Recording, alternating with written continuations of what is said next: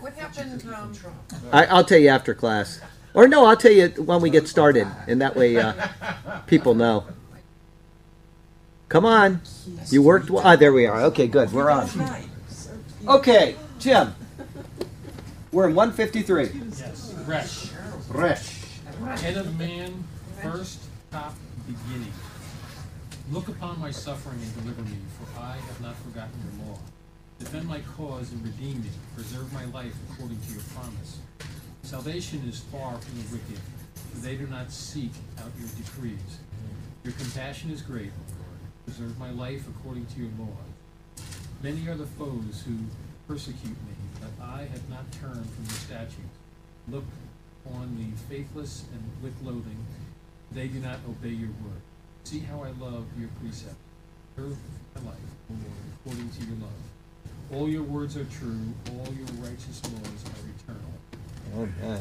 Heavenly Father, wow, it sure is good to be in your presence right now. Thank you for the opportunity that we have to meet here and to share in your word. And, oh, Lord, there are many people around this world that uh, don't even have a copy of the Bible, and uh, they hunger for your word. And here we have ten in every house, and they're just neglected. And it's it's such a sad state that we're in in this nation and uh, the other once Christian nations of the world. And I would pray that Uh, people would turn their hearts back to you and to this precious word. It's it's eternal. It's been standing as your authoritative word for thousands of years, and yet people just turn their eyes and their ears away from it and to their own wicked ways.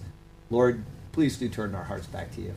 And once again, we thank you that we can meet here. We thank you for this uh, chance that we have to uh, just share in this word, and I would ask that uh, we would handle it appropriately, handle it correctly, and uh, never, never misuse it. Not now or at any time during the day or throughout our lives, that we would just hold fast to it and keep it in context and uh, to your glory. And Lord, we do pray this to your glory, and we pray it in Jesus' name. Amen. Amen. Um, okay, real quickly, we uh, on Sunday, th- there's people that are online, and I have to apologize to them because on Sunday we did not have streaming, and most of them probably know that because I announced it during the Prophecy Update, and maybe they, they watched that on YouTube. But um, uh the uh, system was down, and Sergio was able, over the past couple hours, we've been working on it, and uh, since about three o'clock or so, he, he called, and uh, uh, it, what it was, just so you're aware, is that uh, it, we got an update through Microsoft with the new server, and uh, it was incompatible, and so he had to do something and then do something else, and then YouTube has an update to, you know, the, the streaming system, and uh, so he, what he is going to do, and he can't do it now. So if we don't, if we go down again before he gets back from Italy, um, it will be because of something like that. Somebody sent in an update, and what he's going to do is when he gets back from Italy, he's going to come over here for a uh, a weekend, and uh, when he does, he'll manually change it so that that type of thing doesn't happen in the future. And if we get an update, it'll just send us a notice and we can update it at our convenience. But um, I apologize for that, and it's just one of those things that when you build a new system, you just don't know until something comes up. And uh, it, it, it just really bothered me. I went to bed not really sleeping well, thinking of all the people that attend that, you know, they take communion with us and they pray with us, and this is their church. And uh, I'm so thankful that he was able, even from Italy, in a town that had really bad internet service, he was able to, he had to actually turn off the FaceTime when he was talking to me so that he had enough internet to do what he was doing. Then he'd call me back. And, and so we're very thankful that he was able to do that today. And uh, so that's that's why we're... Anything about the two earthquakes? Uh, no, they uh, they had their a couple earthquakes as far as fun. You know, okay, they, yeah, they okay. they didn't have any earthquake trouble, right, but away, they were down in Venice, and uh, mm. uh, they had birthday parties, and you know, they had a. I don't know if any of you saw the Arab birthday party they had, because the family, Rhoda's family, came to visit them to mm. celebrate a wedding and a, a birthday up in Italy, mm. and um, oh my gosh, they had candles on their cake. Did you anybody see that? Uh-uh. They were like. You know, you talk about Arabs and blowing stuff up. These candles were going, I mean, the, the flames were like this high. I'm like, man, you burned down your house with one of those things. But it was, it was very cool. So anyway. Fix your skirt on the gizmo. Oh, thank you. Let me close that up. Yeah, we don't want that to look bad there. Okay, sorry about that. Okay, let's get into the, the Bible class. We our, our first verse today, we're getting started, is uh, Romans one, verse thirty-two. Although, although they have known God's righteous decrees, that those who do such things deserve death, they not only continue to do these very things, but also approve of those who practice them. Okay, very close to what I have here. Who, knowing the righteous judgment of God, that those who practice such things are deserving of death. Once again, you know, the Bible never speaks about no death penalty or anything like that, and God is the ultimate or arbiter of death anyway. Um, not only do they do the same, but they also approve of those who practice them. So um, uh, let's see here. We have, um, this is the final verse, isn't it? It is. No. Look at that. Wow. Romans one is done. This is the last verse of the chapter, and it sums up the discourse which began in verse eighteen. So what we're going to do, because it's been a while since we were there, is we're just going to go ahead and reevaluate everything from uh, eighteen all the way down to thirty-two today. Okay, that's not true. Anyway, um, uh, yeah, it, it, it, the entire discourse from verse eighteen down to here is one thing. And uh, all that Paul has said since then shows that man is without excuse when God judges him. That's all there is to it. And it, it doesn't matter. You know, people say, well, how dare God this? And, hello, can we help you? Um, anyway, uh, yeah, it, it, you know, we t- you always hear people, if you witness to people long enough, and I, I'm sure several people in here have heard this a million times, where you say something like, um, um, you know, judgment day is coming. Well, God has no right to judge me. And you hear this kind of flippant attitude as if they're the center of the world. You've heard people like that. I know I got one head shaking back there for sure. It's, it's like, how dare God judge what I do? He's God. Anyway, um, so uh, let's see here. Um, Uh, they're without excuse when God judges them. We're all going to stand, what does it say? Where is it? Every mouth will be stopped. Um, anyway, we're all going to stand before the Lord, and there's going to be no bargaining. There's going to be no pleading. I remember when I was young, um, Happy Days. Remember Happy Days and the Fonzie and uh, Ricky. Was it Ricky? Ron Howard? Yeah. Richie. Richie. Okay, Richie somehow was in the hospital. I don't remember the details, but I remember him being in the hospital. And uh, Fonzie was talking to God, and he was like, you know, making this plea deal with him. It's so unrealistic. You know what I'm saying? God is God. We don't we don't make bargains with him, and when we get up into his presence, we're not going to say, well, I was okay in doing what I did because. There's going to be none of that. There is complete black and white with God. There is no gray area at all. And we need to remember that, is that every single decision that we make has to be grounded in something. It has to be, because if it's not, then we're going to be on the, well, black or white, whichever is the bad side in that issue. It, it, everything we decide, like I say, pulling a voting thing or writing it in or whatever, that's a moral decision that we make. It doesn't matter what it is. Every single thing that we do, should I go help this person or should I not? Why am I not helping this person? Maybe there's a reason that is valid. But whatever it is, we will have to uh, be held accountable for it.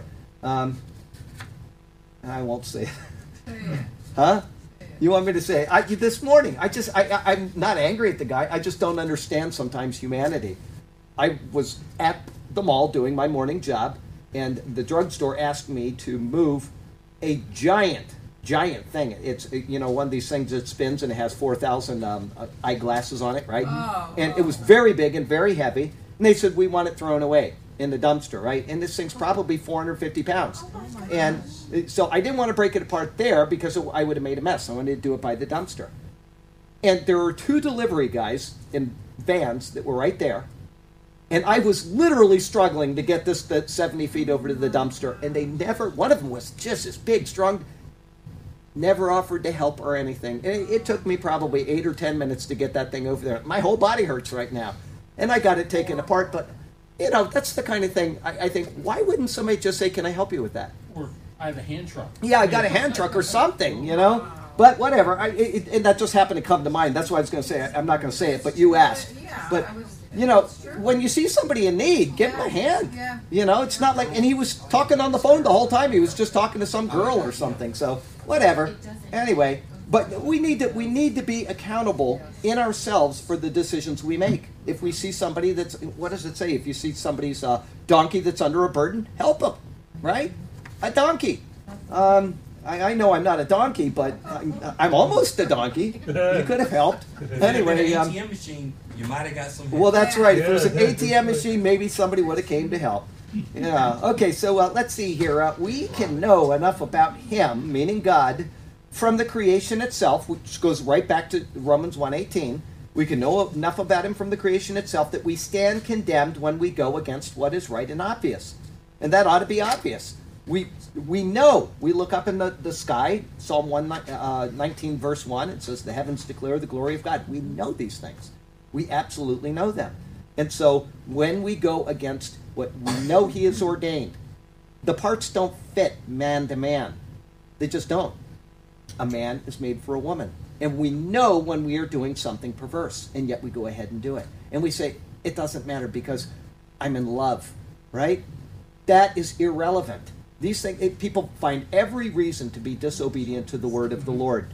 Anyway, um, so let's see here. We instinctively know about him, meaning God again, and therefore we know the righteous judgment which will necessarily proceed from him. He says that. He says, who knowing the righteous judgment of God, that those who practice these things are deserving of death. We know that. And these things will proceed from God. If we know the nature of God because of the creation, then we will know that the nature of God demands that his righteous judgment come. Everybody knows this. It doesn't matter what culture you go to on this planet. There are a couple things that people instinctively know. Some people will deny it, but they instinctively know it. Every culture I've been in, they know that there is a, a God. They know that there is a judgment, which means a, well, I'm talking about a place of judgment. Hell. Hell. I, everybody knows this. Now, I don't care where I've been on this planet. Every single person knows that there's a God, that there's a judgment, that there's a hell. And there's a conscience, as she says. We know these things. We know right from wrong. We know that it's wrong to steal. Some cultures allow stealing. They don't, you know, well, he's just boys, you know, and whatever. And especially like, well, I won't say it, but some cultures that I have been in, it's almost chronic with them, but they know it's wrong. They allow it, but they know that it's wrong. And when you steal from them, they are offended. Of course. Uh, they, absolutely. People know an offense, but if they can get away with it, they will. So this judgment comes to those who practice such things, as Paul said, uh, and they're, uh, as described in verses twenty-one through thirty-one. And what are, by then, meaning deserving of death. Okay, the judgment comes to those who practice such things. They're described in those verses, and they are deserving of death. Okay, this doesn't mean that they will receive death, but that this is what is deserved. We do something that we know we shouldn't do, we'll probably die. And, you know, some people know that if you drink three gallons of a certain, I don't know, Jim Beam or something, it's probably going to kill you. Some people happen to not die. What's the guy... Um, uh, Martin Sheen, not Martin Sheen, the son, the one that's... Oh, uh, Charlie. Charlie Sheen. You know, he's he's tempted death again and again, and he says, I'm invincible, apparently, because oh. he's taken so many drugs, and you know, he's got H I V, and he can take drugs to cure that, and he thinks he's invincible. And you know what? Eventually, he's going to come to his mortal end. But uh, in the meantime, it, it may not have gotten death for what he's done, but it's coming, and he will get the judgment in the end. Um, let's see here. Um, uh, they're aware of it. And thus it shows their guilt in continuing on in the face of the looming judgment. When you know you're doing something wrong and you're not getting, you know, punished for it, you think, well, I can get away with it, but they know it's coming. They know, everybody knows it's coming. And it's, it especially, you know, I remember hearing um, D. James Kennedy, Doctor Kennedy, who used to be Coral Ridge Ministries. He, he's dead, but um, he used to give a, a very good sermon. They were very short and never related to the Bible. You know, a lot of them were related to like Abraham Lincoln or something, or they were uplifting.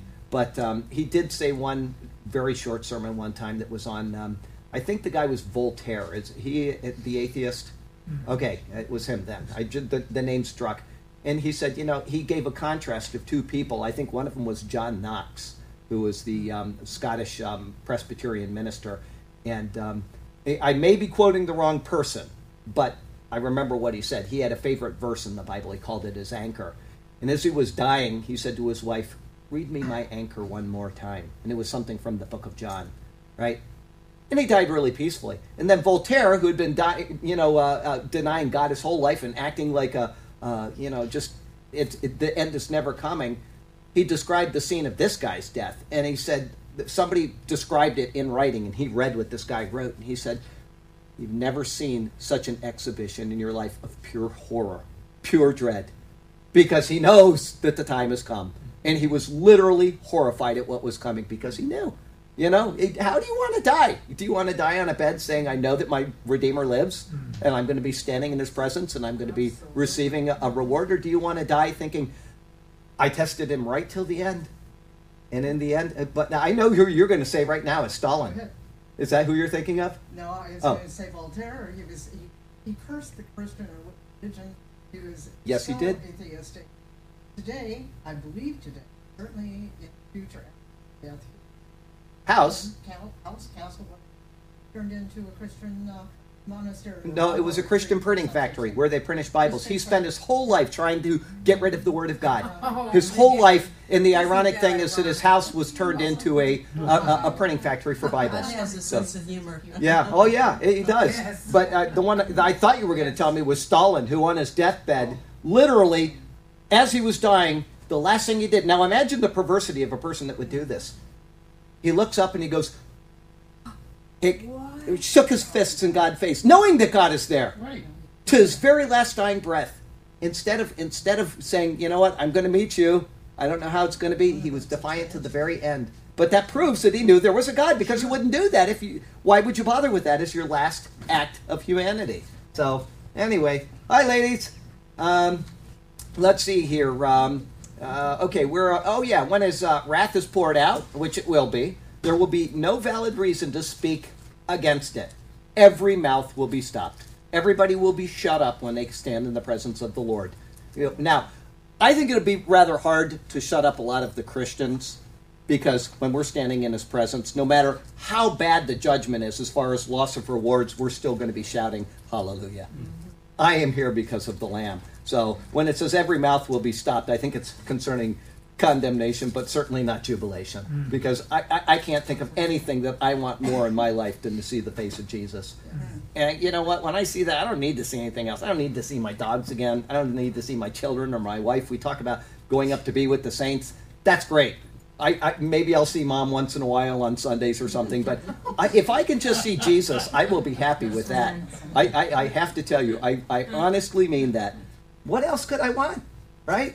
That's my highest desire. I, you know, and I'll be happy if I get to see one of my dogs or whatever, but if I don't, I got everything I need right in the face of Jesus. It's not going to ruin heaven. The what? It's not going to ruin heaven. It's not going to ruin heaven. That's right. All right, so okay, every mouth will be stopped. However, knowing this, they purposely fail in the things they should do, and they intentionally act in the ways that they shouldn't. This is what Paul has described. As I said, from eighteen all the way down to here, people follow the same perverse course. All right? Paul goes on to say that if that wasn't enough, they are not only they not only do the same, but they also approve of those who practice them. Now think of this. Think of the people in America right now. We see the people in Hollywood that do all these terrible things, and people on the sidelines applauding them. Oh, look at the look at the perverse thing this person thought of. And then we don't only practice these things, we approve and we, we applaud people in the perversion which is going on. And what does that do? It stimulates them to do worse. The more perverse you are, the more perverse you will become. It's just like absolute power corrupts absolutely. The more powerful you get, the more corrupting you will be in your power. The same thing is with perversion. There is never a point where you can stop. And so somebody says, oh, I've got something new and all these people like that. Now I've got to think of something else, right? It just is one thing after another. So um, uh, in other words, they applaud as others take their perverted course. Sinful man doesn't want to act alone in his sin, but he wants to make a party of it. The common expression, come on, everybody does it, is what is being relayed right here in Paul's words. It's okay, everybody does it, right? Mm-hmm. How many times do we justify anything with that? We've got a lady that's running for the presidency of the United States right now that has committed federal crimes. And what is the, the, the what people are doing right now when they are charged with the same thing? In the Navy, we've had a guy, we've had a... They're saying, she did it. They're using her as an excuse. That's just one example. That's just a, a political example of wrongdoing. But you could do that with any type of wrongdoing that there is. They do it. Everybody does it. Go ahead. Woman, not a lady. Oh, a woman, not a lady. Thank you. She is definitely not a lady. that, that, that's correct. So um, let's see here... Um, Uh, where was I? Uh, oh, the common... Oh, I, I, I said that. Okay, thus there is not only an expected hand of judgment, but it will be doubly just. They have looked for hell and have brought others along to join them. And so everybody does it. Come on, everybody come along with me. We're all going to go on the same party. And that's one of those things that, you know, there was that country song that came out uh, a couple years ago about, I, and I, I don't remember the lyrics of it, but I, when I get to hell, I'm, all my good friends will be there. And yeah. People just, they're, they're testing the Lord. What's that? I think it's Willie Nelson. Willie Nelson, maybe. That sounds like a Willie Nelson song. Yeah, yeah. I just, man, I don't understand what people, some of the things that people say. You know, it's like people that smoke. And if you smoke, I don't care. You know, that's your thing. But when they smoke, and I've, I heard this many, many times when I was out the wastewater plant on Siesta Key. A lot of the guys smoked. And they'd pull it out and they'd say, another nail in the coffin. Yeah, right. And then when they were dying of cancer, there was a lawsuit that they were in, engaged in, right? We're going to get money because of this. And yet they're the ones that were willingly saying, another nail in my coffin. So whatever. It's a it's a party of depravity in the world. Um, let's see here. All of this leads back to what preceded this dis- discourse on depravity.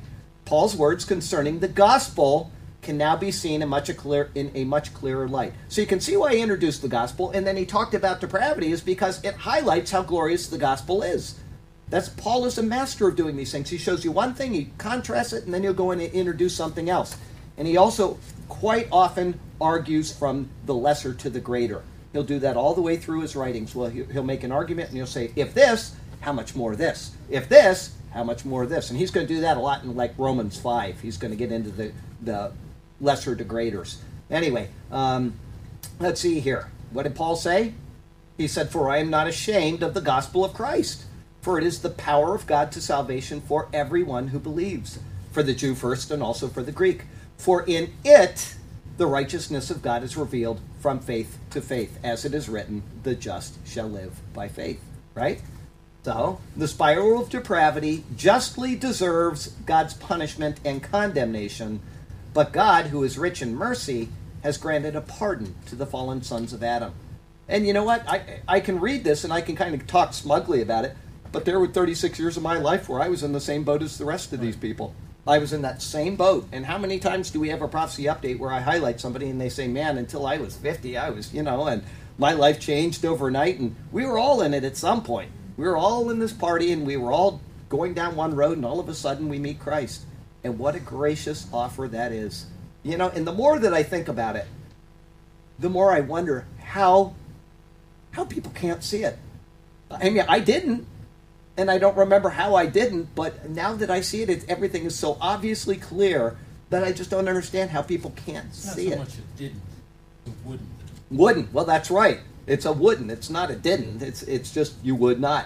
That's you're right. So anyway, um, let's see here. Um, he's granted a full pardon to the fallen sons of Adam. He has meted out the punishment that we deserve in his own Son Jesus. By faith in that, we can be cleansed from our past sins and stand justified before our Creator. The gospel of Christ is the power of God to salvation for everyone who believes. The choice is ours. Stand condemned for the deeds committed in the flesh, or to have them judged in God's chosen substitute. Anybody want to choose the first? Don't raise your hand, please. Yeah, we want the, we want Christ. All right? Heaven or hell waits for all people, and there is only one way to heaven, through the shed blood of Christ. And that brings me to uh, what was it that somebody was asking a question about today? And um, let me think of it. It falls into this. And uh, anyway, um, it, it, it, I was talking, oh, I know what it was. Um, I mentioned her to Hideko and somebody else a, a day ago, but I have a girl that is taking college courses. And um, she, one of them is a religion course. And she's really struggling because the teacher is really liberal. And she, she gives all of this information factually from all the other religions on the planet, but what does she do with Christianity? She writes her own commentary, and they're, they're, they're actually attacks on Christianity. There, there's no, there's, you know, she went through this long thing that she sent it to me, and of course what I do is I respond, and I give her all the information she needs to compile to give her rebuttal. One of the things she said, and, you know, I almost stopped right there and said, because this all goes into an open format for all the students, okay? I'm not giving you all the information at once, but it goes into an open format. And I almost stopped with, like, the first paragraph. And I said, if she can't get this right, the whole thing is suspect. Jesus was born in Nazareth, hmm. right? And that's what she said. Where was Jesus born? Where would you get that Jesus was born in Nazareth? Jesus of Nazareth. Jesus of Nazareth. Jesus of Nazareth, but he grew up there. But the point that I'm making is that the Jesus Seminar, which is the most anti-Jesus group on the face of the world, all they do is attack him. They're a bunch of uh, theologians that have come together that hate God, they hate the Bible, they call themselves the Jesus Seminar, and they have pulled out all of the words of the Gospels, and they've come up with three parts of sentences, and they said, we know that these words belong to Jesus, and everything else is suspect, everything. They've completely destroyed Christianity in people's lives. Well, they are the ones that say Jesus was born in Nazareth. Hmm. And they know the New Testament as well as anybody. They just hate it. Hmm. And so she is getting information from the Jesus Seminar, and she's putting it out as fact. And I, I said, if she can't get, and so I quoted uh, Matthew and Luke, which say exactly where Jesus was born. I said, if she can't get that correct, and here's what she did. She theologically attacked Christianity. Okay, and then she says, in your rebuttal, you are not to give any theological discourse. You can only give historical facts. And so what I did is I cited to her, I said, you need to cite Simon Greenleaf, who I've talked about in this class before. Simon Greenleaf was the principal founder of Harvard Law School. You'll remember once I start talking about him. He uh, didn't believe in Christ. He wasn't a Christian. And he was dismissing the Bible, just like all these lugheads up in seminaries and colleges all over the world do right now. And two of his students challenged him. They said, well, listen, you're a lawyer. Why don't you take the time and disprove the Bible, right? And so he, being an honest lawyer, which is very hard to find, he, uh, he uh, said, okay, I'll take you up on that.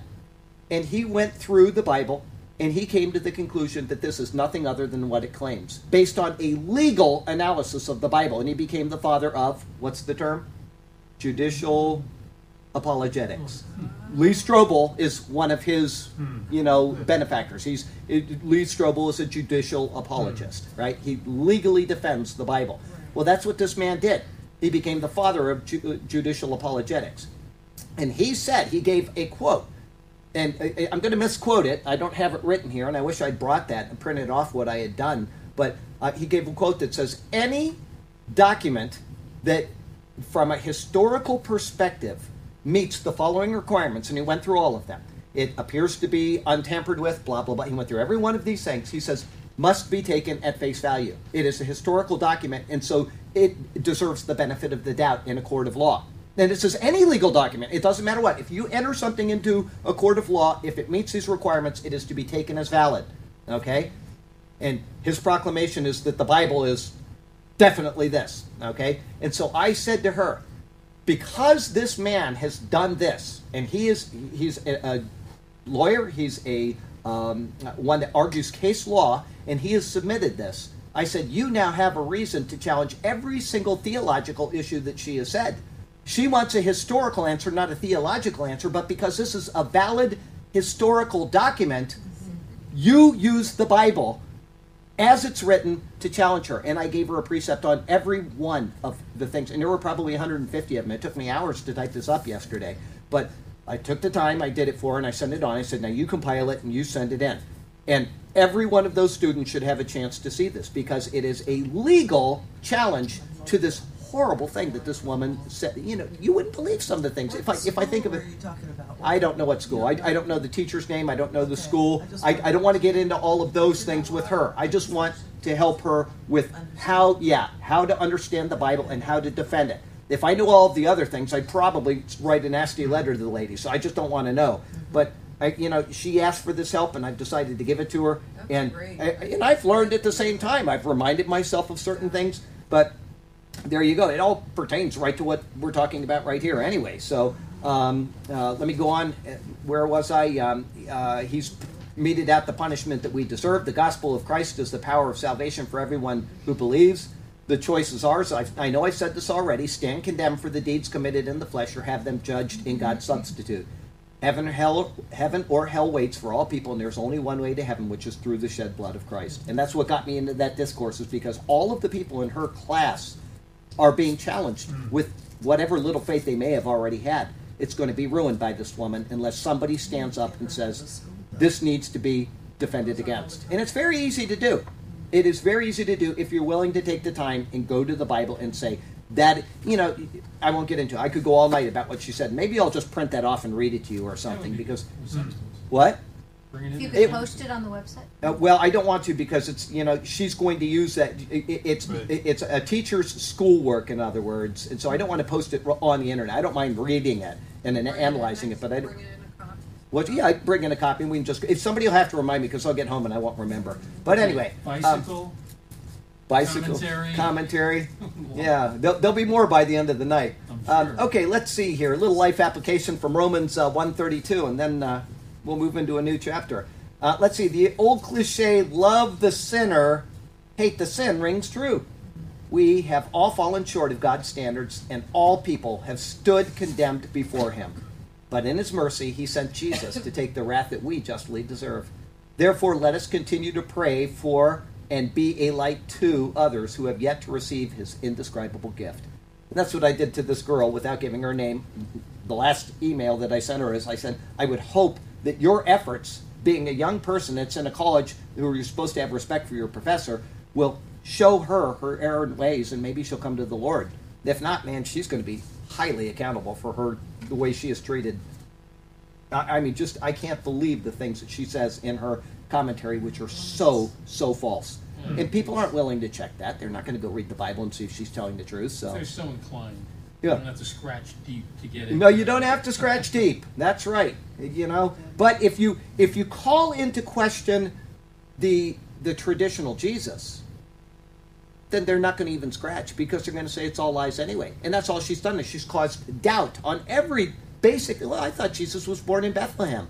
How are they going to know that he wasn't born in Nazareth unless you take them to the source, right? But now their faith is harmed because they say, well, I guess it was all a lie anyway, without even knowing how to check or where to check. And, right. you know, it's very sad how people are. Is it comparison of religion? Or is it? I don't know. I don't even know the course know the title. Course. All I know is that she said, can you help me with some some of these religious issues in a course I'm taking? And, and oh, I, I, what a challenge. I'm telling you, it's just been great. It just, you know, it's been great. But I want her to write the material up. I'm just giving her the information and, uh, uh, you know, let her figure out how to do it. And I said, oh, here's one that she did. Just this came to mind because she came back to me. She posted something. Right? It was all of the stuff that I'd sent her and compiled. And the teacher came back and challenged one thing that had nothing to do at all with her attack on Christianity. One of the things that she brought up was the Talmud, saying that the Talmud predated Jesus and he got all of his theology from that and blah, blah, blah, blah. And she was going on like this. And I said, well, that's completely incorrect. The Talmud, you have the Jerusalem Talmud, which was the fourth century, and the Babylonian Talmud, which was uh, compiled in about the year five hundred, right? And she challenged it and said, no, that came before Christ. You were wrong in your analysis. She didn't challenge any of the other things, which were as obvious and easy. So what I did is I went to a site that tells the history of the Talmud, and I said, here, send her this and ask her which is right, you or this, because this is the history of the Talmud, right? Now, some of the documents came from before Christ, but they were never used as the source. They were simply rabbinic commentaries on passages. That's all they were. They had no bearing on what she was talking about at all. None. At the time of Jesus, who did Paul look to for his guidance? The male. The Bible. He went, that's right, the Hebrew Scriptures. He even says it in there. Mm-hmm. That is an authoritative proclamation that Paul went to Scripture. And he says that himself in there, right? He was defending what he believed was the God of the Bible, his Bible. And then he came to find out that the God of the Bible is the God that they're proclaiming Jesus. It's one and the same. But he stood solely on the word of the Lord. He just misunderstood it, all right, as the Jews to this day do. But they now have the Talmud and all these other goofy traditions in there as well. But the Talmud is what codified Jewish law. If you don't know what that means, it's what gave them the basis for the law that they have today, okay? And it was all of this stuff that they drew out of the Bible, out of Jewish sources, out of commentaries from other rabbis, and all of this stuff was just compiled into this massive, massive document called the Babylonian Talmud, and that is what they use. Like I say, you have the Jerusalem Talmud as well, but that is not what is generally used for the codification of Jewish law. Anyway, sorry about that. Just wanted to get that out. Um, two one. She's definitely going to fail. You know this. And she knew she would from the beginning. She knew that she was going to fail this course, and she says, I'm going to do this anyway. So, mm-hmm. Good for you. Good for you. Yeah, you therefore have no excuse, you who pass judgment on someone else, for at whatever point you judge the other, you are condemning yourself, because you who pass judgment do the same things. Do the same things, okay? Now, who is he talking to? Is he talking to Jews? Is he talking to Gentiles? Talking to these perverts. Well, that's true, uh, but you're going to see in the book of Romans, he really goes, sometimes it's even hard to tell who he's addressing, because he'll say, you, oh, Jew, right? And then he'll say, oh, Romans or something. You know, so he gets into these things, and you have to really be careful about who is he talking to. But that's right. He's in general, he's talking, therefore, you are inexcusable, oh man. It's very clear. He's speaking to anybody that, as you noted, is a pervert that's doing these things. But does that include Jews? Is that only Gentiles? Is that everybody? And when he is writing, you've got to be attentive to that, because there are times where scholars even debate who is. He does this also in the um, uh, writing in Galatians when he is talking to Peter. Remember, he gives this example back in, uh, uh, I, I challenged, I opposed Peter to his face and blah, blah, blah. And he starts giving what he said to Peter. But at some point, it stops, and he starts talking again to the Galatians. And it's not really sure where this happens. Mm-hmm. And so it, it, it's interesting how Paul's mind works as he's writing. But it's all under the inspiration of the Spirit. All of it is being given to him as he is working out his own thoughts. God is approving what he is writing. And so sometimes it's kind of hard to tell. But anyway, let's go on. Um, two one, in what is a masterpiece of subtlety. And Paul is very good about subtlety. Paul now begins to address the Jews, though he doesn't specifically state as much until verse seventeen. Let's go to seventeen. He says, indeed, you are called a Jew and rest on the law and make your boast in God. Right? Well, that means he had to have been talking to the Jews, because he's talking to the Jews there, saying something about what he has been talking about. So he actually is talking specifically, oh man, but he's challenging the theology of the Jews. Okay, here we go. Um, let's see here. Um, uh, the reason for this is to build an argument to such an extent that by the time he actually names them, meaning the Jews, they have no way to turn back and claim innocence. Okay, now remember, he's writing to the Romans. There's Jews there. He's writing to Christians, and he's got Judaizers, and there's just all kinds of people, and theology had not been really grounded yet. Paul's words are theology for New Testament. And um, uh, anyway, they are sorting out what it means to be a Christian. What does it mean to be a follower of Christ? And we're still doing that, what, two thousand years later? People are literally trying to sort out what it means. And if we stick to the letters of Paul, we're going to be sound Christians. If we start getting into other letters and applying them as doctrine, and I'm not talking about instruction and edification and all of the things that Paul says all of Scripture is. I'm talking about doctrine. Paul. We stick to Paul. If we want to understand what Jesus was doing as far as under the law, where do we go? Matthew, Mark, and Luke, right? Well, the, John is a little bit different, but Matthew, Mark, and Luke show us Jesus works under the law. Acts shows us the transition from the law and the people coming out of that, how they're They're being worked into their lives. And then Paul enters in Acts thirteen. Remember that? The first twelve was all Peter. one through twelve was all Peter. All right? And then all of a sudden Paul comes in, and Peter's mentioned two more times in the entire book of Acts. And like one hundred fifty-seven times Paul is mentioned. And everything that Peter did, Paul ends up doing. Everything. One thing after another. Luke is making this, or the Holy Spirit through Luke is making this, this pattern of why the word is going to the Gentiles. The Gentile-led church, Paul. We get our doctrine from Paul. And he is doing this to the Jews right now, setting them up, being very subtle. They're thinking, what are they thinking? Because he's just given this, this discourse on the depravity of man, right? He's thinking about the dogs. The that's right. Gentiles. Yeah, and that's what they're thinking. Upright. These guys are upright. So. They're upright. They're righteous. I, I've done nothing wrong. I'm a Jew by nature. You know, I don't need to worry about these things. But guess what? He's setting them up by introducing you, oh man, and then working his way towards verse seventeen. So here we go again. Um, uh, the natural revelation of God has been given to all men. He said that in eighteen through thirty-two of the previous chapter. And it condemns all. Where is another source for that? All are condemned. Psalm fifty-one. Right? Psalm fifty-one. David says, surely I was conceived in iniquity. From my mother's womb, I, I was born in sin. I, I misquoted that. But anyway, Psalm fifty-one, I think it's verse five. Let me see if I can find that. And think of another one. Where does it say that all are condemned? What's that? Romans. Oh, well, Romans, we got that. All fall short of the glory of God. That's true. Okay, I'm thinking outside of Paul. Um, Psalm. I said Psalm fifty-one, and I don't know what I, my brain went dead, and I was just flipping pages without paying attention for a second. Okay, Psalm fifty-one, it says, um, um, yeah, verse five, behold, I was brought forth in iniquity, and in sin my mother conceived me. All right, there's another one. I'm thinking more of the uh, Gospel of John. Gospel of John, anywhere? John three sixteen. John three sixteen. eighteen, that's right, John three eighteen. It says there, right here.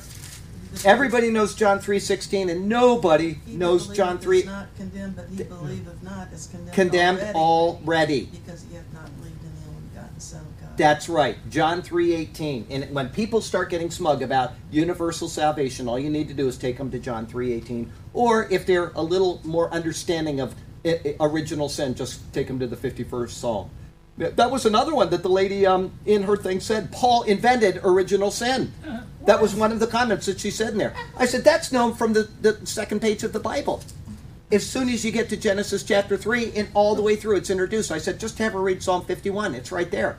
Anyway, yes, Paul invented, do you know that Paul invented transubstantiation? He in, She went through, you wait, I'll bring it. Remind me, what, what did you say? She's a professor. She, well, she thinks she's a professor. Yeah. Unless they're as a professor with the title of dolt or maybe subdolt. Wow. There's a lot of those. There, yes, that's what true. Does she, what does she teach? I don't know. All I know is it's a theology course, but I don't know. And I, anyway, and like I said, I purposely didn't ask any of that because I didn't want to get into it. But um, okay, we got John three eighteen, and um, let's see here. Um, um, where was it? Oh, we're in two one. Yeah. Okay, so. Um, uh, I'll read that again. The natural revelation of God has been given to all men and condemns all. We just talked about a couple verses. How much more than the very stewards of God's special revelation of himself, the oracles of God, the temple, and the glory, right? How much more accountable are they? Instead of saying, I'm righteous, they ought to... Burke, in his commentary, does, if you don't get it, you should be getting Burke's commentary. He sends it out every once a week, and he's going through the book of Hebrews right now. And... Um, Uh, in his commentary, he said, let, let me go back and um, what what was it that I uh, was just looking at that, um, uh, oh, the Temple of the Glory. What was it? I just had something that you said in your commentary this week. It'll come back to me in a minute. And it was spot on. I may have even sent you a note on it. It was spot on with exactly this. And now I, I, I'm trying to highlight Burke and tell you to get his uh, commentary, and then I forgot what I was going to tell you. Sorry about that. Um, let's see here. Um, the oracles of God, the temple, the glory, they have God's revelation. How much more accountable are they in the presence of God? Instead of, oh, I know what it was. It was when you said, I'm glad. That's why I repeated that was so that I, I'm going to forget it again. Um, what he said was that people always claim how beautiful the law is. And that is completely the opposite impression of what we are to get when we read the giving of the law in Exodus chapter twenty. When we see the giving of the law in Exodus chapter twenty, it is a law of terror, it's a law of death, and it is a law of condemnation. That's why when, and I was very detailed when I went through that particular passage in these words, nobody, every commentary that I read on the Ten Commandments, the giving of the Ten Commandments was, well, this is a marvelous law, and I, I couldn't believe it. They completely missed the words, the specific words that were in there. Let me read it to you just real quickly. It said, um, Uh, it's actually nineteen is where it describes the giving of the law, then twenty is the Ten Commandments. It says, then it came to pass on the third morning, in the morning, that there were thunderings and lightnings and thick cloud on the mountain. The sound of the trumpet was very loud, so that all the people who were in the, the, the camp trembled. And Moses brought the people out of the camp. Uh, we'll go down to verse eighteen. Now Mount Sinai was completely in smoke, because the Lord descended upon it in fire, and smoke ascended like the smoke of a furnace. Kibshan, it's only used three times, I believe, in the Bible.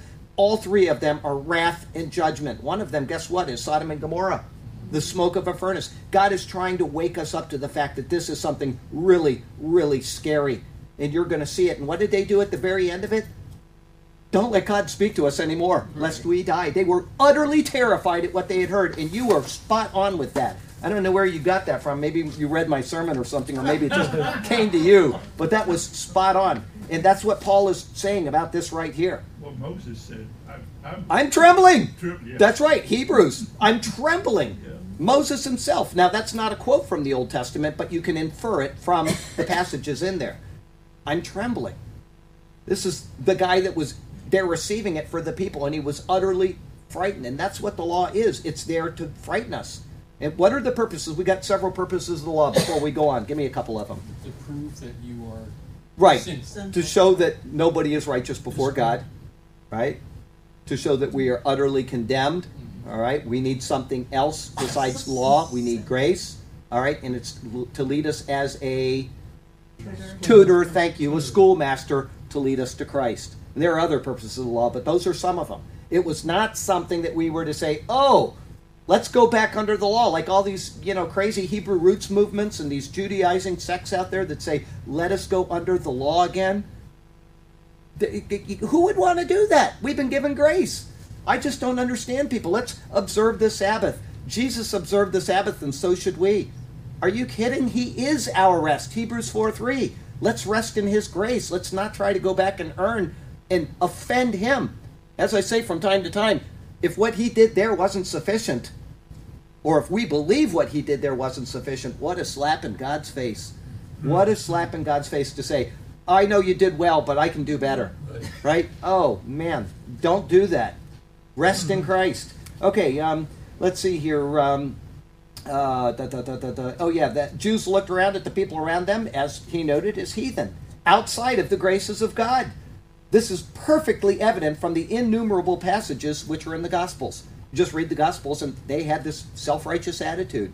Jesus called them out on it again and again, and they did not want to hear it, to the point where they nailed him to a cross.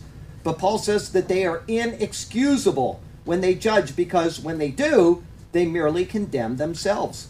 Remember what we were talking about before class? A particular verse? Matthew seven one.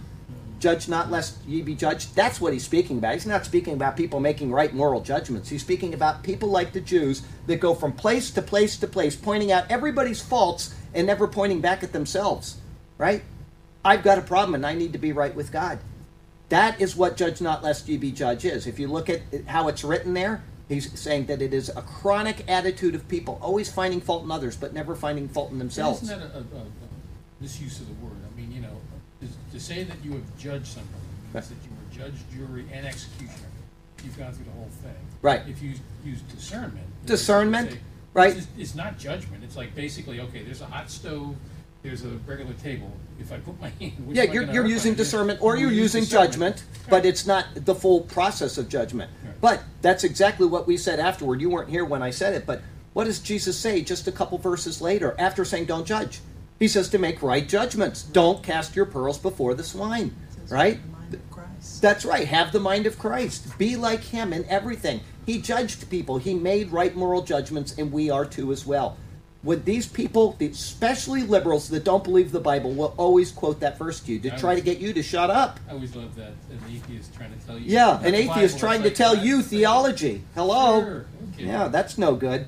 All right, so um, the Paul says these people, the ones that are out judging everybody, meaning the Jews, are inexcusable when they judge, because when they do, they merely condemn themselves. The very acts for which they find fault in others are found openly displayed in their own writings about themselves. Just read the Hebrew Bible. All the way through their history, the law was given to show us how desperately fallen people are, and he used the perfect group of people to do it. They are a microcosm of the world at large. If you have people that are intelligent, they're more intelligent. If you have people that are wicked, they're more wicked. If you have people that are prone to turning their neck to God, they're more so. They are like they're, they're like the human race on steroids. Mm. And God chose them for that reason, and so they could be the example par excellence of what God expects of man and how far, far fallen short of him we are. That's why he chose these people, okay? Anyway, um, these acts that I'm speaking about here in their own writings led to first the Babylonian exile, right? God warned them again and again. He sent prophets. Jeremiah the prophet, right? You read the book of Jeremiah and you think, how can these people not listen? How can they not listen? And he says, it's coming. And they ignore him. It's coming. They throw him in a well. It's coming. They accuse him of something else. And then it comes and they're like, as soon as it comes, the people are exiled. There's a remnant left in Israel. They say, come, tell us what the Lord says. And he says, we will obey the Lord. He says, I know that you're not going to obey him, but I will get the word of the Lord. He gets the word of the Lord, and what do they do? They do exactly the opposite. Exactly the opposite, after the entire nation had been laid waste. Unreal. Okay, so um, uh, after the Babylonian exile, further written condemnation after the exile, the crucifixion of Christ, and then the Roman dispersion. One thing after another, because they failed to live up to the law which God had given them, and they failed to receive the the grace of Christ. Okay, so um, and that's coming in this week's sermon. I, I pro- spoke about it in last week's. It's coming again in this week's sermon. That the entire period of the law, and there's a lot of people I'm sure that watch Bible studies that don't watch the sermons, but they need to understand this. The entire period of the law is a part of the law, every single bit of it. And the reason why this is, is because you had the people given the law, and they rejected it. Okay, they built the golden calf. At that time, God says, I'm not going to go in your midst, and you're going to go up and you're going to inherit the land, because I promised that to Abraham, but I'm not going to be with you. And that's when Moses went up and he mediated with them. And the way that the Bible is structured shows us that the entire period of the law is the giving of the law, all the way through it. And we know that because in Deuteronomy, which I'll say this in this week's sermon, in Deuteronomy, he says, I will send a prophet like me, me right? And you will listen to him. And then when John the Baptist came, they said, they asked him a question. What did they ask? Are you, are you, are you the prophet? That tells you that the law is ongoing in nature, because he says, he is going to speak my words, and they anticipated. It's not that you can say, oh, you inserted Jesus into that. No, the people themselves thought that it was John the Baptist. They had been waiting for that prophet. Okay?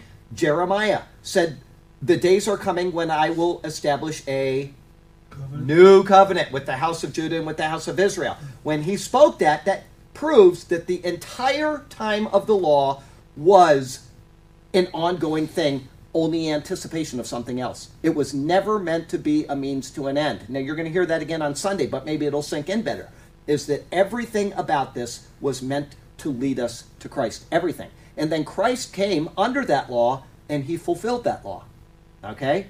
It was an ongoing thing. And I said this last week, and I want you to understand this. Israel has been promised seven more years. Hmm. And so even those seven years are a part of that ongoing law. The law is annulled in Christ, but it's only annulled when you come to Christ. If you are under the law and you are living out the law as they are, they will be judged by the law. Okay? The law that they are under is still ongoing for them, and that's proved in the book of Hebrews, where it says that is given is passing away. That's right, it's passing away. And when is Hebrews written for? Based on the structure of the Bible, I've already told you. For the Jews after, for the, Jews the, after the church yeah. age, because it comes after Paul's letter. So structurally, it's telling them that that which is abolished and obsolete is passing away. Seven more years they have for this ongoing thing in order to come to Christ, and they will, just as the Bible says. But this is important because most people think that the law was given and then they lived out the law.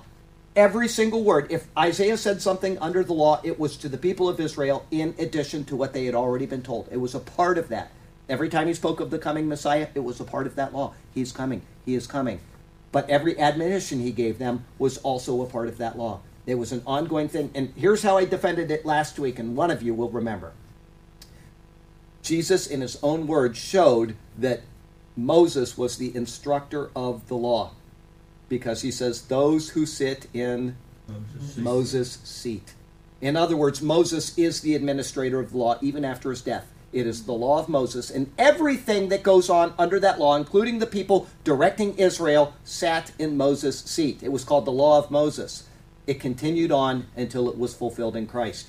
But it continues on for seven more years for Israel. Yes? Well, I was going to ask you that seven more years, that means it's not a time of the Gentiles. They'll be self-ruling themselves, right? Well, they, what they will be doing, it, it tells you what they will be doing. Let's read that real quickly, just so we understand, because this is who Paul is writing to in the book of, uh, right now in the book of Romans. He's talking to the Jews. He's going to get to the Gentiles again, but that's it, it's a good place to just stop and read. There are seven things that they are to do. Where are you going to? I'm sorry, six things that they're to do. We're going to Daniel chapter nine, and I'm not going to get into any detail because it would take us the rest of the class, and we've only got thirty-five minutes. But in Daniel chapter nine, he gives them six things that they... Now, if you are a replacement theologian, you're going to completely reject this. You're going to say that the law was one time, it was given, it wasn't ongoing, that it ended in Christ, and that the Jews are out, and that we are Israel, okay? We're not Israel. If anybody believes that, I, it, it, it, it's crazy. It is so obvious when you go through the Bible one verse at a time and look at what God is doing. It, replacement theology is wrong. Daniel nine, verses twenty-four through twenty-seven. I'm only going to read you twenty-four. It says, seventy weeks are determined for your people and for your holy city. All right, now he's going to break down the seventy weeks later. We don't need to worry about that now. But sixty-ninth week ended at Christ's, um, at the time of Christ. When he was crucified, the prophetic time clock stopped. That's right. And it doesn't matter if it's a one-day gap or a two thousand year gap. There is a gap in every scenario. Okay, so I don't let praters say, well, there's nothing in the Bible that says there's a two-day gap. Yeah, actually there is. Book of Hosea says, on the uh, after two days, I, uh, on the second day I will restore you, after... on the third day I will come to you. And he's saying a day to the Lord is like a thousand years, and a thousand years is like a day. Okay, so it does say that, but don't listen to these people. But here's what it says. It's six things that they have to do. Um, to finish transgression, to make an end of sins. How are they going to do this? Can the law make an end of sin? No, because no. They, they sacrifice every year, year after year. The blood of bulls and goats can never take away sins. That's right. Okay? Every single year when they sacrificed for sins, it was a what of their sins? A covering. A reminder of their sin. In Hebrews, I'm, I'm thinking Hebrews right now. It is a covering, but it was a reminder of the sins. If the Day of Atonement took care of their sins, they'd stop sacrificing, wouldn't they? But every year they had to do it again. It could never take away sin. So they have to um, finish the transgression, they have to make an end of sins, and they have to make reconciliation for iniquity, none of which the law can do. And then three good things. To bring in everlasting righteousness. Can the law do that? No. Well, it can't, but it can if somebody can meet the demands of the law. So the answer is Christ. Mm-hmm. All right? The law can bring in everlasting righteousness if someone fulfills it. And the, the three negatives, too. They will go back. To finish transgression. Who did that? Jesus. Jesus. Mm-hmm. Okay, to make an end of sins. Who did that? Jesus. And to make reconciliation for iniquity? Jesus. Jesus. Okay, so it can be done in the law, but only by a person that doesn't already have inherited sin. All right? And so the law cannot do it except by God's grace. Bring in everlasting righteousness, to seal up vision and prophecy, and to anoint the most holy. Three bad things, three good things. And that is what they're going to be doing during those six years, is they're going to be trying to work out the law. And they're going to find that they can't work out the law. That's the whole purpose of it, is they couldn't do it before. They were exiled. They couldn't do it the second time. They were exiled. You've got seven more years to figure this out. And only one-third of them will survive to make it through to the end of the tribulation period. One-third of them. There's right now, I think I said uh, in that prophecy update, about six million Jews in Israel. Two, Four million people are going to be killed. Imagine on a global scale what it's going to be like. Anyway, so that's what they're going to be doing. But yes, those seven years have been given to them. And that's why I say, even though the law is annulled in Christ, and I'm going to explain this very, very specifically in this week's sermon. So if you listen, think of that now, because I'm going to be very explicit, and I'm going to take you to an entirely different passage in the New Testament, and we're going to be in that for about half the sermon so that you understand this. It's very clear what is being pictured in that passage. Anyway, it's entitled, the Re- no, that's next week. Yeah, that's this week, right? The refulgency of God. What does that word the, mean? The, okay, well, I'm not going to tell you, because um, if I tell you now, then I'm going to spoil the introduction to my sermon. Oh, I can tell you what it means. It means the brightness or the glory. Okay? Um, I, I, I, I'm going to leave it at that, though, because I did something with that word one time, and nobody got my humor. Nobody. And I'll I'll, I'll say it in the sermon on Sunday. Anyway, um, I, I, I just, I really thought that somebody would get it, and nobody got it. Oh, well, anyway. Um, okay, but what, if I explained it, everybody would have gotten it, but it, I didn't. I just put it up as a, a picture on Facebook, and nobody oh, got it. It was on Facebook. Yeah, it was on Facebook. I was so embarrassed I took it down. I just had it in my computer because nobody got it. But you'll get it after I explain it. You'll go, oh, I get it. Okay, let's see here. Where were we? Um, to understand that this concept surely applies to all men. Okay, even the greatest and beloved of God, we will refer to the pitiful story of David's great sin, which is found in two Samuel twelve, one through nine. So we'll go there right now. two Samuel twelve, one through nine.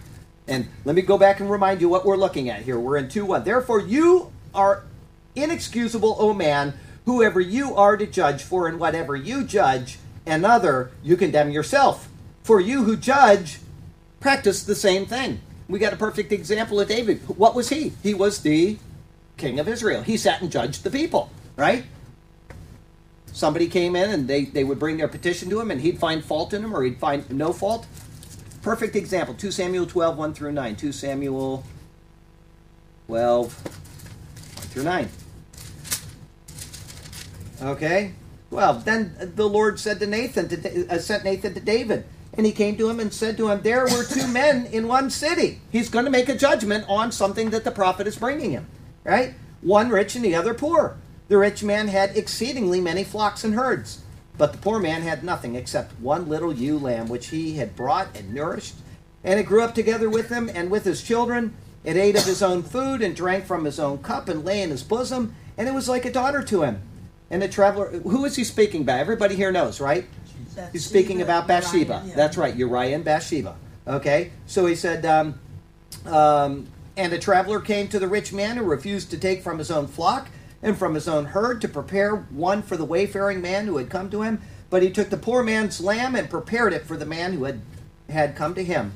So David's anger was greatly aroused against the man, and he said to Nathan, as the Lord lives, the man who has done this shall surely die. He's judging. He's making a judgment. You, O man who do it, condemn yourself by your own judgments. Okay? Now, the Hebrew literally says here, the Lord, the man who has done this is a man of death. In other words, it's a way of expressing that he deserves to die. All right? So David's anger was greatly aroused against the man, and he said to Nathan, oh, I said that. Um, and he said, he shall restore fourfold for the lamb because he did this thing and because he had no pity. And then Nathan, Nathan said to David, hmm.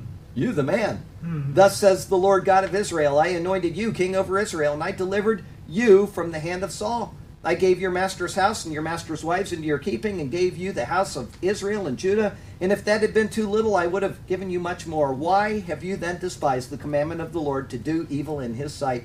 You have killed Uriah the Hittite with the sword. You have taken his wife to be your wife, and have killed him with the sword of the people of Ammon.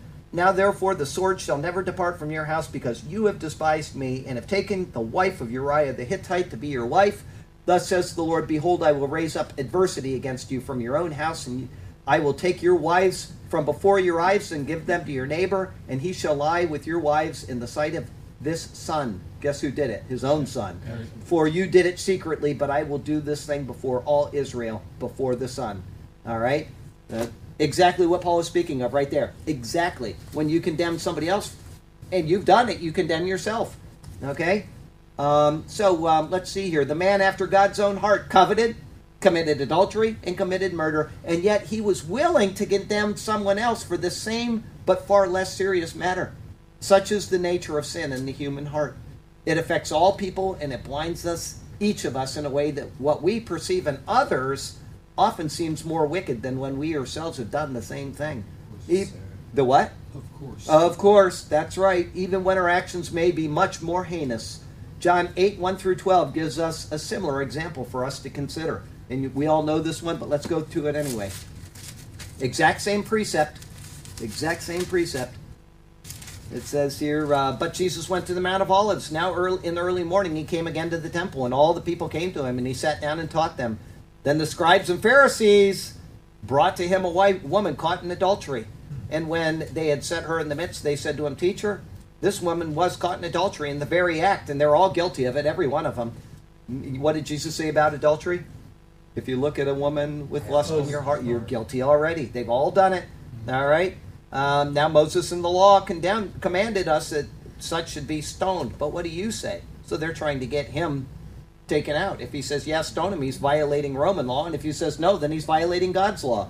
So they're trying to, they're being duplicitous in what they're doing. They said uh, this, they said, testing him, that they might have something of which to accuse him. But Jesus stooped down and wrote on the ground with his finger, as though he didn't hear. So when, what's that? Oh, sorry. Um, uh... So when they continued asking him, he raised himself up and said to them, He who is without sin among you, let him throw a stone at her first. And again he stooped down and wrote on the ground. Then those who heard it, being convicted by their conscience, went out one by one, beginning with the oldest even to the last. And Jesus was left alone, and the woman standing in the midst. When Jesus had raised himself up and saw no one but the woman, he said to her, Woman, where are your, those accusers of yours? Has no one condemned you? She said, No one, Lord. And Jesus said to her, neither do I condemn you. Go and sin no more. Right? That's those last few those words. last few words everybody forgets. Yeah, they crop them off. But let me tell you what. Yeah, when they, when somebody says, well, Jesus said to forgive her, he said, go and sin no more too. Guess what? Um, let's see here. Uh, well, yeah, life application here. It is true the Jewish people of Paul's times were actually more accountable for their actions because they had the law and the prophets to tell them what God specifically expected from mankind. They were guilty, every one of them. All right, as this is so, here's my question for you. How much more accountable to God are we now that we have the New Testament also written for us? The Word is near to us. It's in our homes. It's on our computers. It's on our broadcast T V and radio. How can we escape God's wrath if we neglect so great a salvation as is offered through Jesus? Read your Bible daily and live out the life in accord with its precepts. I mean, these people were guilty, but all they had was the law, right? We and got everything. We got the grace. Only the, uh, only the uh, priests had scrolls. Well, that's right, and they'd have them in the synagogue, and the people would go on Saturday, so they didn't have a copy at home to read like we do. I mean, even atheists, I said this recently, even atheists have a copy of the Bible in their house, and they probably have two, right? We're all accountable. We've got so much church around us, so much availability. You turn on the radio and your hand slips and there's a Christian radio station that's, you know, praying for somebody. And you think, ah, that's nonsense, and turn it off. You're accountable. The Lord's trying to wake you up. Two, verse two. Wow, we're moving. We are. Now we know that God's judgment against those who do such things is based on truth. That's oh, that's is. completely backward than the way mine's written. But we know that the judgment of God is according to the truth against those who practice such things. It's completely, yeah, but that's okay. It says the same thing. But uh, anyway, Paul says, but we know. It implies that it is perfectly understood by all. It is written on our minds as an undeniable truth. Okay, more so than it is understood by the Jews who had the written testimony of the history of the world and the repeated lessons which resulted from the disobedient heart of man. God's word, maintained by them, holds one account after another of the judgment of God upon man's disobedience. And you know what? What do what do the Jews do when they look at man's disobedience? Where do they go? And what what records do they cite? I can think of one right off the top of my head. Sodom and Gomorrah, that's right. Even today they'll bring that up. Oh, those wicked people. They're so bad, right? And what does Ezekiel, the Lord say through Ezekiel to Israel? You're worse than them. Far worse than them. He gives perfect examples of this, and he tells them what will happen if they don't obey.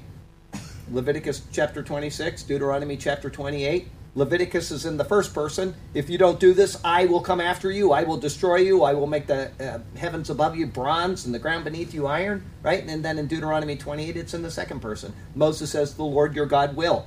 Right? But he tells them these things, and they completely ignore that. They completely ignore those things in their own culpability of their exile, of their persecution, of everything that has happened to them.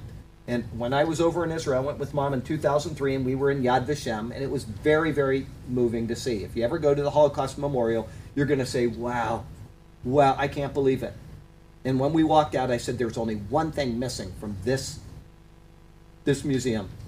I said, a copy of Deuteronomy twenty-eight, written in every single language where these people were exiled. Because the Lord, they can say, oh, it was the people of the world that did this to us, and we're never going to let this happen again. It was them that did it to themselves. And the Lord actually did it because he says, I will do these things. I will pursue you in every single one of them. In order, Leviticus twenty-six, read the book of Habakkuk. You're going to eat your children. There's people eating their children. You're going to do this. And there's it just follows precept by precept in the book of Habakkuk. It tells what's coming on these people because they disobeyed the Lord. Yes. When he said it would be more tolerable in a day of judgment for Sodom and Gomorrah, right, as compared to there, what is, how does that contrast? Oh, because they had the full revelation of God's revealed word in the person of Jesus. He came and fulfilled that law that told of all of these things. And so they would be more accountable. And you're talking about specifically a Judas, I think. No, yeah, um, oh, no, you're thinking of uh, Bethsaida when he says, woe to you, uh, it'll be more tolerable for them. Because they didn't have God's full revelation. All Jesus, they had was general revelation. Jesus said in another dimension, had the work been done in them, that that's right, in you, they would have. And Jesus is going that's right. in a dimension we're not even, even and, thinking of. But where is the proof of that? Uh, Sodom and Gomorrah, were they Hebrew people? No. No. And who is it that has accepted the word of the Lord? The, the Gentiles, Gentiles of the world. Yeah. Right. And so everything he said is validated in the world that we live in. You go to a place in the world and you give them the gospel of Jesus, and what's the first thing they do? Build a church. Start worshiping Jesus, right? But they had the full revelation of God's word at that time, the special revelation of God. They rejected it, and then Jesus came with the completion of it, and they rejected him as well. And that's why he could say that, is because what he said was true. If they had what you had, they would have repented long ago and dusted ashes. Where's another proof of that in the Bible? Nineveh? Nineveh, the book of Jonah. Jonah went up there, and all he did was say, the Lord's going to destroy Nineveh. And the people repented, sat in dust and ashes. They even put him on the donkeys, for crying out loud, right? The king stepped down from his throne, and he put on dust and ash, uh, uh, sackcloth. sackcloth and sat in dust and ashes. They did what the Jews were unwilling to do, and they did it with one guy who could have been a crazy lunatic walking through the streets, but they believed the word of the Lord. But they didn't believe people like Isaiah that were in the courts of Israel, right? Now, not to get too hard on the Jews, though. As I said, the Jews are just a picture of the world at large, it right? Is, but it's... chosen. I always wonder, it's like, is that a good thing? I yeah, is so. that a good thing? Yeah, but the, the question that you said one time is one that's perfect. When they say we're the chosen people, you have to ask them, chosen for what? For what? Mm-hmm. Chosen for what? If you're the chosen people, you tell me what you're yeah. chosen for. If you can answer that, I'll see you in church on Sunday, okay? Mm-hmm. All right, let's my, go on. My neighbor across the street said that to me. She said, if we're the chosen, why are we having so much problems? Yeah, go back and read Leviticus twenty-six. Maybe that'll help you out. All right, and then read the grace of Christ in John chapter three, and it'll definitely help you out. Um, okay, let's see here. So, um, um, where was I? More so misunderstood by the Jews, who had the written testimony of the world and the repeated lessons which resulted from the disobedient heart of man. God's word maintained by them, I know I read this already, holds one account after another of the judgment of God upon man's disobedience. This judgment of God is according to the truth, Paul says. This can be interpreted in a couple of ways, and scholars do. They go both ways. The first is that God's judgment will truly come. It is inevitable based on our walking in a way contrary to his precepts. That's one view. Or the second view, which is more likely correct, is that God's judgment is based on the truth. In him there is only holiness and perfection. There is no unrighteousness, and there is also, also nothing capricious or vindictive about him. His judgment is based upon his perfection and not some type of personal vendetta or arbitrary whim. And if you think about that, thank God that that is true. Because if he was vindictive, or if he just got in a bad mood towards Charlie Garrett, mm. I would have been a, you know, a cinder eons ago, right? And most of us are in the same boat. If he was vindictive or capricious, there would be no hope at all for us, but he's not. Yes? Just finished Leviticus again. Yeah. He keeps telling them after all these things that I'm going to do, be ye holy, for I am that's holy. Right.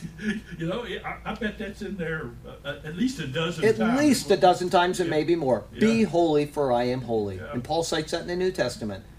Peter, Pe- or, uh, Peter thank you. Did I? What did I say? Paul. Uh, anyway, okay, Paul, Paul Peter. They both begin with P. It was close.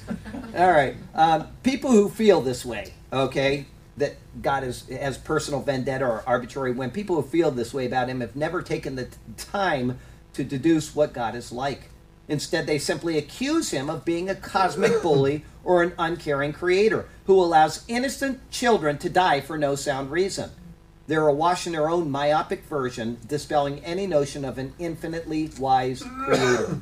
Another one that you hear is the, that he's a cosmic child abuser. Have you ever heard that one? Because he sent his son to die on the cross. Oh, yes, and he did, actually, yes. real, real, well understanding, I won't say well-grounded, but well-understanding theologians, they understand theology, will say, yeah, God is, he's a child abuser. And I think, can you imagine saying that about God?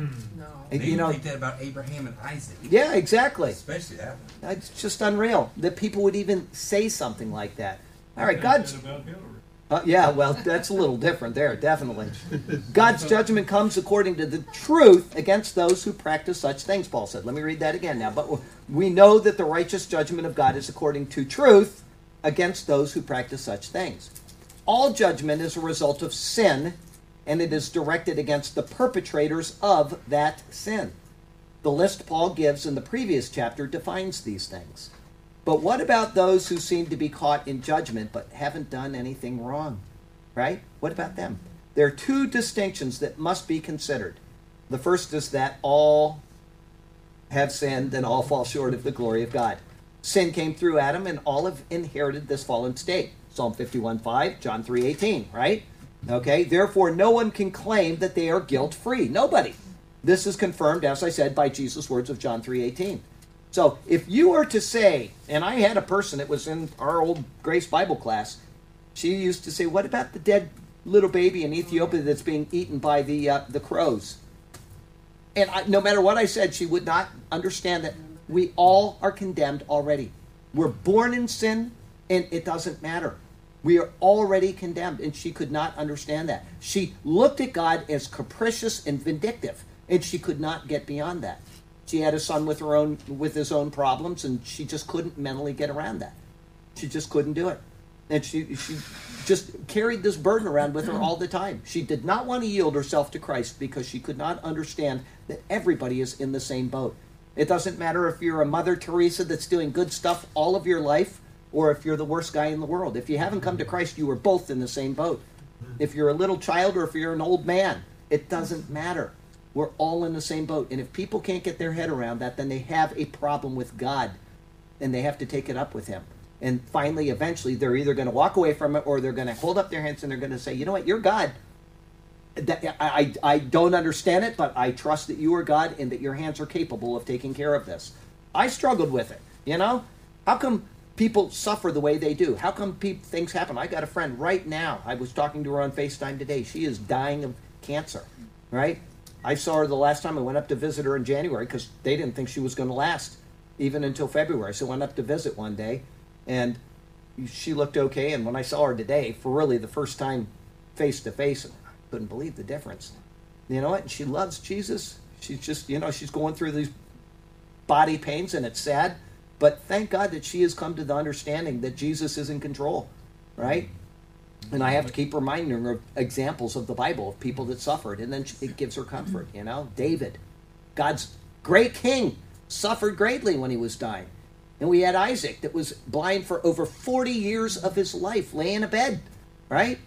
He loved Isaac. God is sovereign, yes. Job. Job. Mm-hmm. Oh, if yeah. I could just talk to God, I could get uh, this all straightened out. Absolutely. And then when God didn't talk to him, boy, I repent in dust and ashes. I open my mouth and I will not open it again. Because he understood that God is sovereign and God has a much bigger plan than Job. Yeah. Right? Where were you, Job? Yeah, where were you, Job, when I did this? Where were you when I did that? Look at this animal and look at how marvelous it is. Can you do that? Right? He had no idea what he was talking about, but we get stuck on self. We get our own little myopic view of the universe and we say, it's out of control for so me. It must be out of control. Greatly, so, yeah. You know, you gotta yeah, that's right. Empathize a little with him. You, well, God. That's right. And when people suffer, you have to empathize. But, you know, in the end, we all have to say, you know what, you're God. I'm not, and so I'm just going to trust. Thank God for people like Johnny uh, Johnny Erickson Tada who can give us strength yes. when we're going through our own troubles. Anyway, we're up, what's that? He did say, will the fault finder contend with the Almighty? Yeah, that's right. So he got he got his attention, but Job was justified. But when he seen what God had done, he, he repented, like you said, and sacrificed. Absolutely. Absolutely he did. All right. Uh, man is condemned already, and therefore there is no valid argument against God's judgment on any person. But secondly, some are taken away that are a part of the covenant community and have been cleansed of their past sins. Why has evil come upon them? The answer can be found in Isaiah fifty-seven one. Let me read it to you really quickly. It's one of my favorite verses in the Bible. When people have trouble, I say, you know what, maybe you're looking at this from the wrong perspective. Isaiah fifty-seven one is a wonderful place to take people when they're wondering these things. The righteous perishes, and no one takes it to heart. Merciful men are taken away while no one considers that the righteous is taken away from evil. He shall enter into peace. They shall rest in their beds, each one walking in his uprightness. People may die because God wants to spare them from seeing a worse evil in their own child or in their whatever, their husband or something. God has a plan. We may not know it, but God has a plan. And he's saying that we don't consider that, but we should. All right, he says, what we may perceive as some type of judgment may actually be God's grace in saving them from something worse which may occur. We don't have all the information, and therefore we must trust that what we don't see is still the right avenue and is based on his perfect knowledge. Um, uh, no, I just I, I smashed my finger a second ago. And anyway, um, let's see here. Little life, little life application, and uh, then we'll be done with this verse. We're almost done with the class. We're not going to get into another verse. Um, uh, huh? Three verses in one day. This is amazing. We'll do seven next week. Uh, let's see here. Uh, when we look at the course of life, politics, world events, and so on, we should attempt to see them in the larger scope of things and not have a myopic view of what is happening. When we re- uh, relate everything that occurs around us to ourselves, we will never understand why things transpire when we will naturally take offense. We're, that's just what's going to happen. When everything is surrounded around us in our own life, then we're always going to take offense when things happen to us. That's just human nature. But we... We are not the center of the universe. We are a small speck of God's immense plan, which is being worked out for our good and for his glory. Keep this in mind and trust that he truly is in control.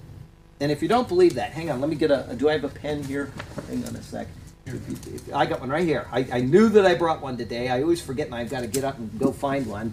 Um, but uh, let me take you, if you want to wonder if God is in control, we can go right here. Says here, um, I'll just go here, and he showed me a pure river of water of life, clear as crystal, proceeding from the throne of God and of the Lamb. In the middle of its street and on either side of the river was the tree of life, which bore tw- twelve fruits, each yielding fruit, its each yielding its fruit every month. The leaves of the tree were for the healing of the nations, and there shall be no more curse. But the throne of God and of the Lamb shall be in it, and his servants shall serve him. They shall see his face, and his name shall be on their foreheads. There shall be no night there. There shall be no, no need for lamp nor light of the sun, for the Lord God gives them light, and they shall reign forever. If you have any wonder at all if God is in control or if he's not in control, all you need to do is just go to the last page of the Bible and just check it out and read its promises, and you will find out that, in fact, God is in control, right? Okay, we got a couple more minutes, so any questions or anything? Must have something. We got a couple more minutes. I don't know. The Lord bless these last few minutes when our leader says a mistruth up there. Well, anyway, um, uh, anyway, um, so do we? Uh, we don't have any questions at all. We got We got to do something. Hey, Linda, you got any questions for us? Uh, no. Oh, we got to. Oh, it's my mother's birthday. Aww. Let's say happy birthday. Happy birthday to you. Happy birthday to you. Happy birthday, dear mommy. Stop right there. They want to see you. Happy birthday to you. Come over here. Come over here, Linda. I got to get you into the. Uh, Susan Garrett, you got to come up here. There's. Your your church around the world wants to see you blow out your birthday cake. And I want to tell you that this is the very last time that you will see, move over here some more. Okay. Move over here some more. Okay, now turn facing mom. There you go. This is the very last time that you will see her as a septuagenarian, because tomorrow she will be an octogenarian. Ooh. All right? Are you ready? Yes. There I go. Does, does, seven, seven, does a man dare say that? Yay! Yay! All right. Yes, they can stand. Okay, let's say goodbye to the folks online. Everybody, we love you, okay? We want you to have a wonderful week, okay? Bye-bye. Come on, Susan, you got to cut it.